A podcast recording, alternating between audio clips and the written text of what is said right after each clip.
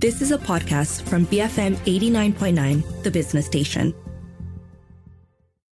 BFM 89.9, the business station. Good afternoon, everyone. Of course, it is Enterprise Biz Bytes. My name is Rich Bradbury, and I'm here in the studio, of course, with Roshan Kannison. It's nice to have you back in the studio. It's been a while since we've been like uh, sparring on air for a while. Yes, yeah? it's been a while, Rich. I Yes. missed you. I was away oh, for a you week. too. Yeah, you've been away. You left me. You abandoned me here in the studio by myself. Yes, yes, I had to Good go. work, though. Good work. Yes. Uh, anyway, uh, enough about that. if you want to get in touch with the show a little bit later on, excuse me, you can get us on our U Mobile WhatsApp number 018 789 8899, of course. And you can also get us on X at BFM Radio. Now, in this day and age, the hustle culture is um, very common amongst enterprises of all levels, and many of us have experienced it or are experiencing it as we speak at the workplace. And over the years, the hustle culture has become a uh, pervasive part of modern life, with entrepreneurs pushing themselves to the limit to succeed in their business ventures. And this relentless pursuit of productivity and success can have serious negative effects on mental health. Yeah, on top of that, social media platforms such as Instagram, TikTok, and Facebook have made it easy for influencers and celebrities to share images of themselves working late into the night, glorifying and perpetuating a dangerous, potentially dangerous mindset among younger generations who look up to them for inspiration. I can still remember many Instagram posts of The Rock, for example, Oh, waking yes. up for his first workout at 4 Uh-huh, a.m. yes. and then before going on to do work and his second workout will be later that day, right? Right, but right. um, while these things can be aspirational and positive, it's also really important to know your own limits Yeah, so that yeah. you don't burn yourself out, as is the case with many people. So the question here is, I guess, could all this prove to be a factor that negatively affects the perception of younger generations in the workforce Hmm. or or those who are about to enter the workforce as well? Indeed. So today on Enterprise Biz Bytes, we're going to be unpacking whether the hustle culture has brought sustainable success for enterprises, particularly within the SME sector, and how modern work practices can increase efficiency without bringing negative impacts to employees, as well as breaking down the generational gap or mindset at the workplace. So, joining us in this conversation, because of course me and Roshan are no uh, experts to burnout culture, despite the fact that I'm losing my voice. He was away for a week. You know, we're not going to mumble about that. I have uh, Mohammed Isa Morshidi. He's the director of workforce management at PwC. Isa, thank you very much for joining us here in the studio. Thank you for having me. And virtually, I have Associate Professor Dr. Solis Somasundram, Head of Department of Postgraduate Studies for the School of Management and Marketing, Faculty of Business and Law at Taylor's University. Hi, Dr. Solis. Hi, good afternoon. Thank you very much for joining us here on the show. It's a pleasure to have you both here. And, and I guess, first of all, I, I want to ask the broad opening question to the two of you. And I think, Isa, we'll start with you first. Hustle culture is when a workplace environment places this intense focus on productivity, on ambition, and on success. And as we mentioned, with little guard often for rest, for self care, or any sense of work life balance. But that kind of sounds a bit like the pandemic itself. but from your experience, does it still exist as it did before? Um, interestingly enough, um, in my view, it's actually gotten worse today. And the pandemic actually has made it worse. And we, I was just talking to a couple of your team members um, earlier about that. Um, and let me explain a bit more about that. Um, in due to the pandemic, um, the, there is a very much a blurring of time Right. in terms of when we work, when we start work, when we end work. And because of that as well, um, people feel, because of the virtual nature of how we work, that you can actually lay one meeting on top of another. Yeah. It doesn't give you much time to breathe, it doesn't give you much time to think. It doesn't also allow you much time to actually do th- things for yourself or Yeah. even take a breather and eat and, and go and have a briar break and stuff. So, um, and pervasively as well, it also then pushes us to then work longer hours because that's when normally in the past in, in hustle culture you still take a bit of time to drive to work, to travel to work, to travel Yeah. back from work, right? You, you'd have that third space. Yes, Yeah, yeah. exactly. Yeah. But here you don't. Right. That that literally it stops when you switch off the computer. You, you can't hide from WhatsApp, Isa. That's that's the other issue as well, right? Uh, Dr. Sothis, do you have anything to add, add on to Isa's comments there? I think actually that's a very good point is that, that you had brought up, right? Um, and I think it's also this culture is actually also depending on the type of institution as well, right? Because I think um, there's a lot of awareness that we are seeing these days with regards to importance of mental health, mental well-being, right? And I think the larger institutions are um, getting on the bandwagon and saying that you know there is there's a code of practice that we would most likely need to follow. Right? So larger organizations, I think, are a bit more mindful. We are seeing a bit of change in the culture, right? Um, in the need to look after the employees' well-being. I think that's that's happening, right? But um, let's say we were taking the smaller, the pop and mom uh, businesses, yeah. for instance, yeah? Yeah. or the startups. That those kind of institutions, then you know, we are seeing that um, that culture is still more prevalent.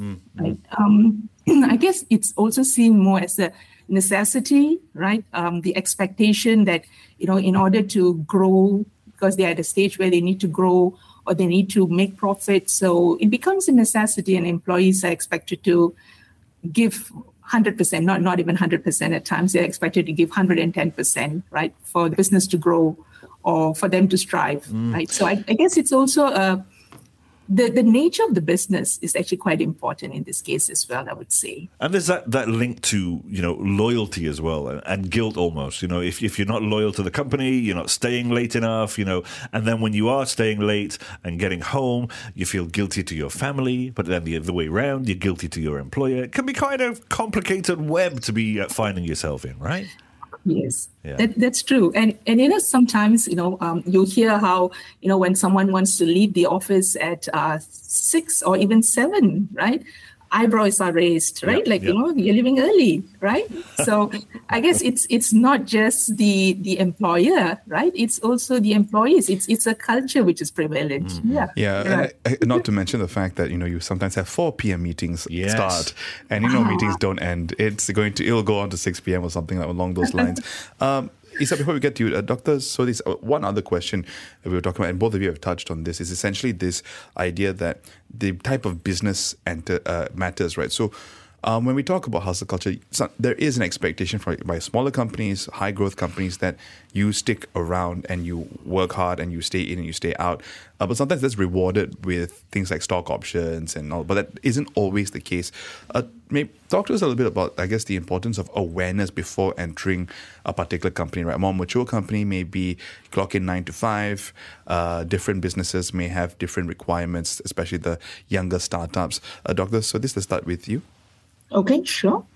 Um, I think there is, um, when you look at the um, hustle culture, there is a perception that this is only there in the workplace, right? Um, I would actually disagree with that. I think we are seeing this culture in schools, right? Um, in unis- I mean, in schools, we hear about um, students going in um, at morning, right? They finish, they go for tuition, they come back, they do their homework, they sleep. The next morning, they get up. It's the mill, right? It's the grind in the mill. Right? Yeah.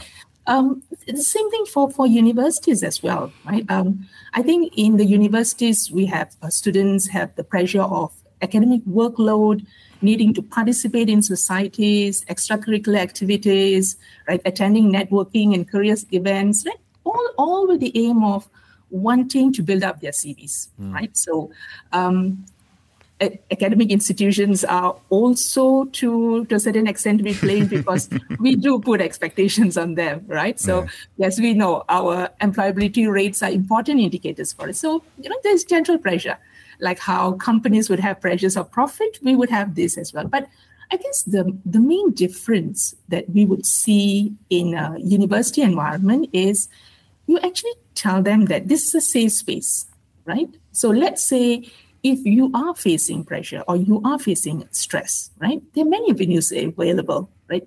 Um, academic mentors for support, there are counselors that you can go for counseling support, right? So basically, I think in the academic institutions, students go through the process, they experience the hustle, but the most important thing is, I think we are also telling them, hey, look, reach out, there is help. Mm. right? Mm. So it's and it's okay to ask for help, right? If you're overwhelmed, please reach out. Please ask us for help. I think that's what we are saying, right? And I think that's that's important. Um, Okay, uh, I think we need to take a short break here, uh, folks. We'll be back. Uh, I've got some more questions for you, Isa. Don't go anywhere, uh, Doctor. So, uh, Doctor, uh, just stay on the line with us. We'll be back in just a couple of minutes. We're going to take a short break. We've got some music coming up from the Cardigans here, and if you do have a question for us or any of our guests here in the studio, get us on our U Mobile WhatsApp number 018 789 8899. Of course, we are on X at BFM Radio. We'll be right back. BFM 89.9. Broking Financial Mergers. BFM 89.9. Welcome back to Enterprise BizBytes. My name is Rich Bradbury, and I'm still here in the studio with.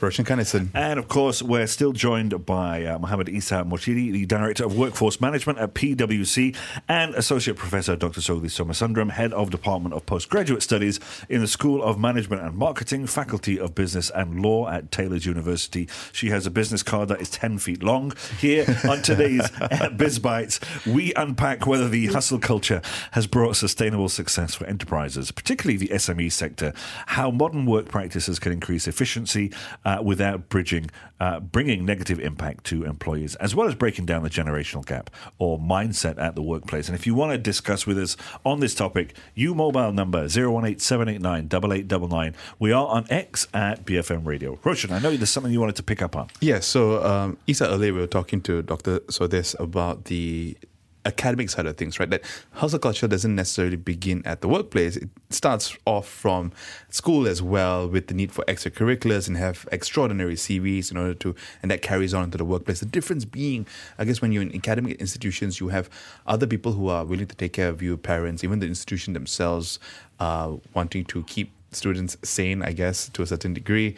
Um, Isa, talk to us a little bit about that that change when you enter the workplace, right? Because there may not be as many safeguards as you had when you were a child in an education institution. How how is hustle culture? Uh, I guess how is that related? How is talk to us a little bit about hustle culture in the workplace, and I guess guardrails if there were any.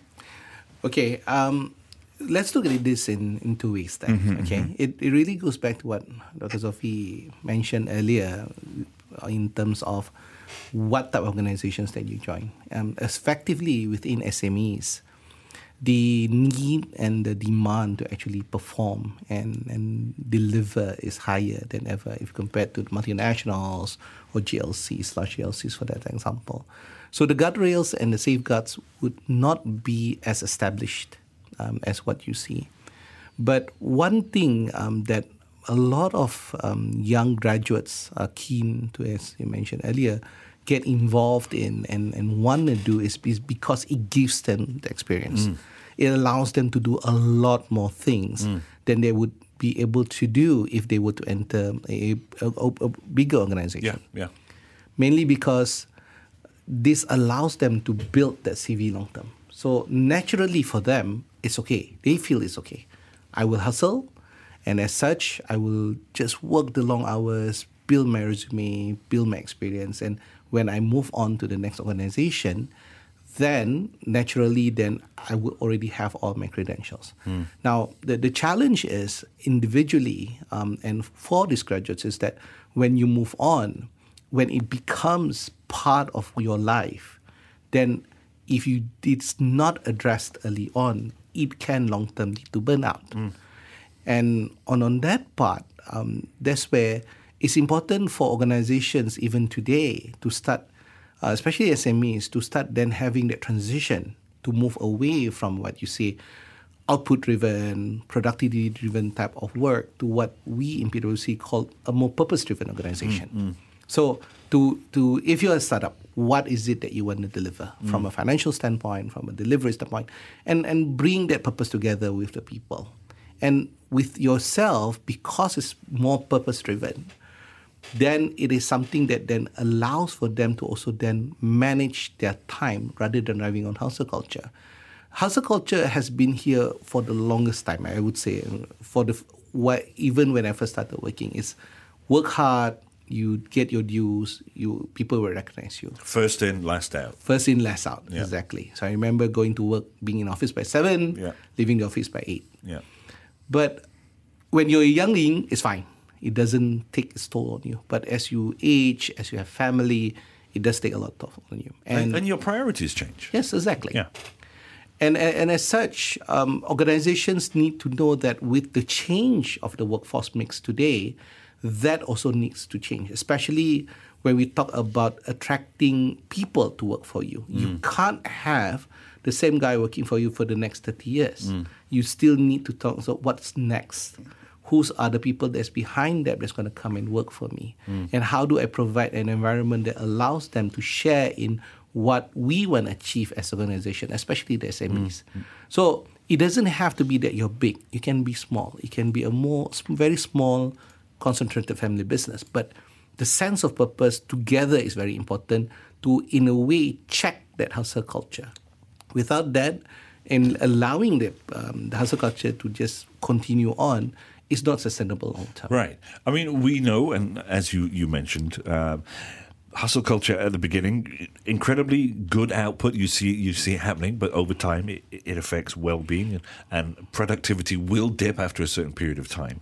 When you look towards things like, particularly in, in bigger companies who have, you know, HR setups and good HR setups, what strategies can can those HR professionals implement to address this issue and, and yet still remain competitive, still have that competitive edge? Oh. It's a real difficult balancing act. Okay, so I think what's always important is w- as HR, hmm. what we strongly believe is is very very important to understand what the employees actually want mm. to allow them to have that balance. Mm.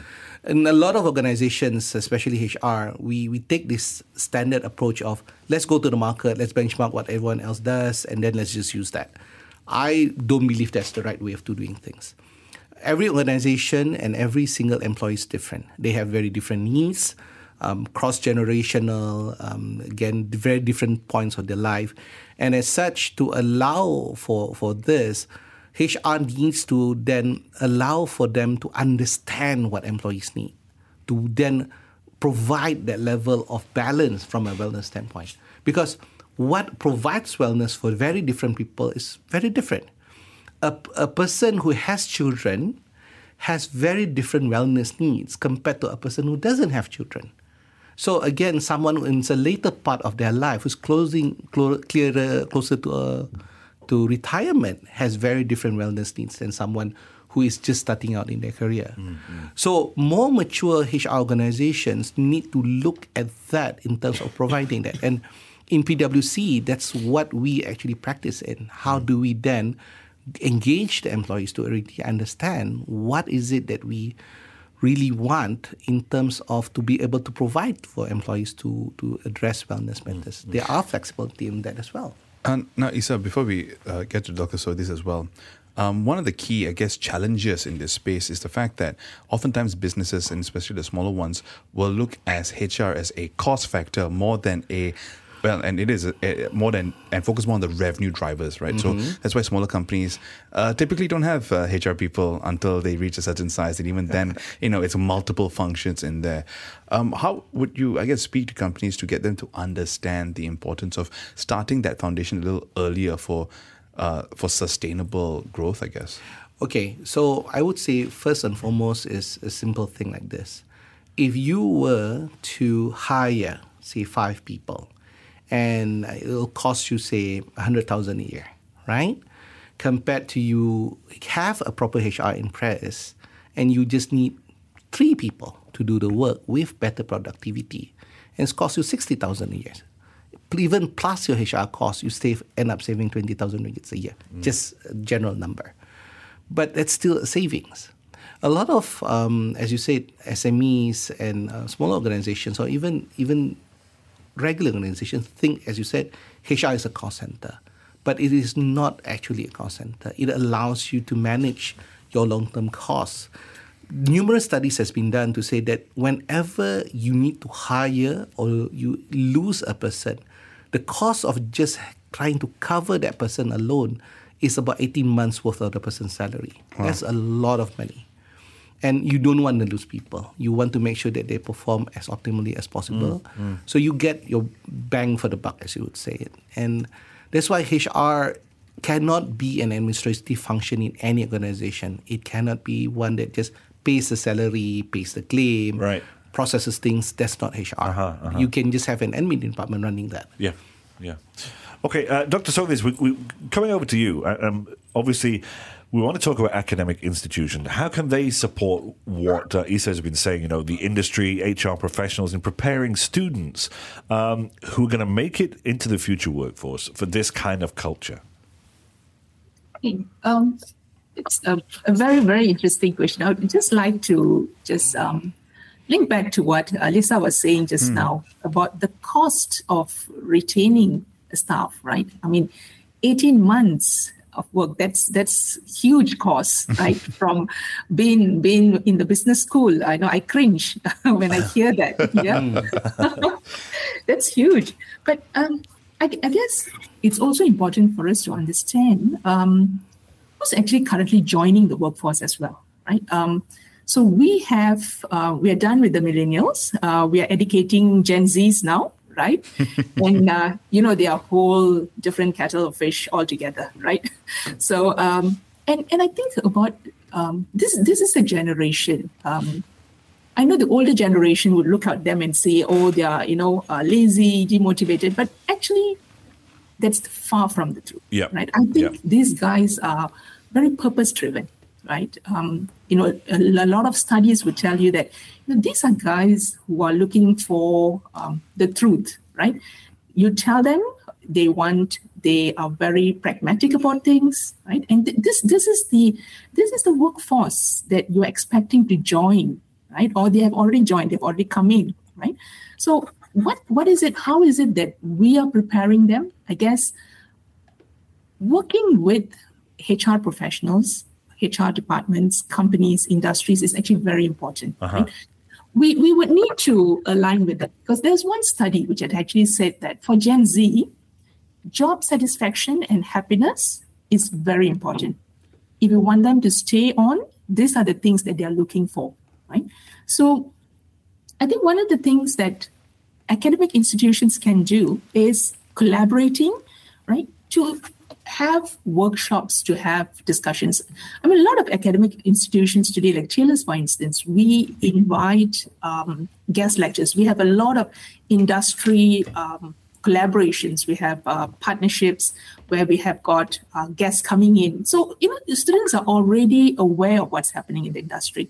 But I guess, you know, having the in um, HR personnel coming in to say, hey, look, right, for us to teach and encourage our students of on how not to do more, right? That's that's not how you how you need to go, right? Yeah. Don't do more, but do what you do with the intention of completing it. right? Mm-hmm. And I think that will resonate very well with Gen Z. Right? Mm. Because these guys, right, if, if you tell them to do something, they're actually not going to say, I mean, most likely we would ask, okay, yes, how or when do you want it, right? But they're actually going to turn around and ask you, is this part of my job description, right? And, and it's a valid question, right? So I, I guess it's also about um, educating them to tell them, okay, hey guys, uh, be realistic, right? Um, you don't have to set huge list of expectations, right? But identify, right? You know the um, the rule of um, the 80-20 principle, for instance, right? 100% of your effort, 20 percent of a focus to get 80% results. Mm. Do that, mm. right? It's about getting that message across to the future workforce. I think that's actually very crucial, very important.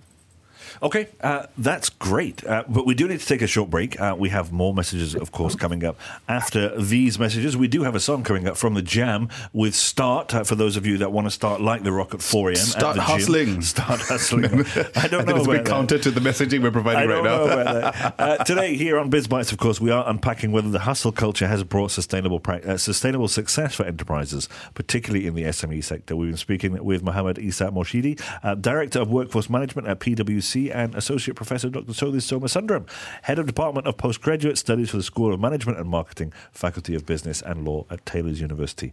Time for a break here on BFM 89.9, the business station. Breakfast for Masters, BFM 89.9.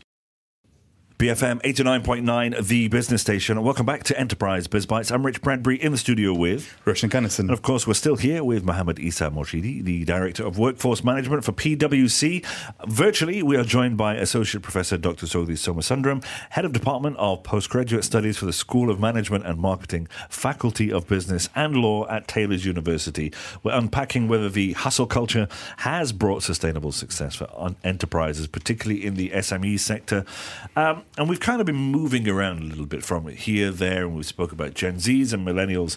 And I think one thing that we, we've not really touched upon, and I think uh, Dr. Solis mentioned it very briefly, was this idea of uh, when we look at some SMEs in particular, uh, we have multiple generations within that SME.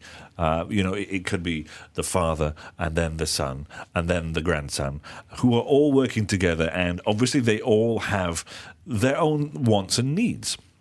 And when you look at something, Isa, I want to start off with you. When you look at a situation like that, how and, and, and what are your thoughts on that? Because everybody has their own different wants and needs. How do they find that balance and make sure that SME that they're in is successful? Hmm, okay, very interesting question. Actually, I'm working with a client at the moment who's going through the same, the mm. exact same problem. So the the middle generation, I would say, always has the biggest challenge, and I'll let me say why. The founders, who are actually the grandfathers, are very clear that they are there, they grew the business, they have now a legacy to pass on. Mm. The middle generation has this question of do I then take it over? Or do I again do something else? Would yeah. I still want to continue on? And then the third generation is basically where do I want to inherit this or do I just want to go and do something out of the business? But that is from a um, generational standpoint of an SME. Mm. But if you look at the people in the organization itself, right, the multi generation in the organization, the, the the middle level is where these are the people that has to have the question: Will the organization now continue on beyond this, and who will this take on? And usually, I think we, we did have this chat earlier. Most of the people in this level now are those millennials, mm. very driven. These are the hustle culture people, mm, mm. right? And they they will be because of their that they will push the next generation to actually deliver according to what they believe are the values that needs mm. to be delivered, output, productivity, and so on. Now, um, the, the challenge is that the, the older generation will say, I'm fine as long as you give me the numbers, you give me the financials, do what you need to do. Mm, But the the the newer generation, new Gen Z, especially as what Dr. Sotis mentioned earlier, these people are purpose driven. And because they tend to be more purpose driven, the question that they will ask, why am I doing this? And this is regardless of what level of society that you're from, whether you're from the B40, M40, or T20, everyone will ask the question, say, why am I doing this? Mm, mm. And just relating to my own team, um, it, it's it is always trying to find a balance of trying to, again, what is it in for you? What do you get out of this? beyond the money that you get as as rewards. Mm. And that's what purpose driven is fundamentally about. Do I contribute back to society? Do I actually allow myself to are with what we're doing, are what we're doing now contributing to the betterment of the people around me? Mm, mm. Will help my family, will help the families around to which the areas that we operate mm. in.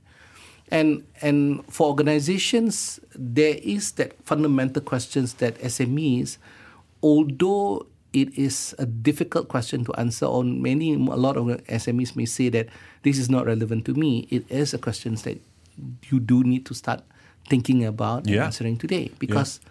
that's where the business is evolving eventually organizations will have to define where they want to be in mm, the world mm. What is the business space that they want to operate in and how will that then deliver for them from a value point from a financial standpoint to them as well. Yeah, yeah. So that is where the middle generation plays a very important, the hustle culture generation plays that important um, role moving forward. And to do that, there needs to be a very clear effort by the more senior level within the organization to start putting in place all this wellness, all this mindfulness type of initiatives for the organization. Mm. be ever, whether you're SME or any type of organization there Hmm. is. Doctor, I, I see you kind of nodding along there. Can I get your, your thoughts on this quickly? Uh, Dr. Sodis, you're Doctor, still, I, you're I still think you're, you're on mute, Doctor. Sorry. I've muted it myself.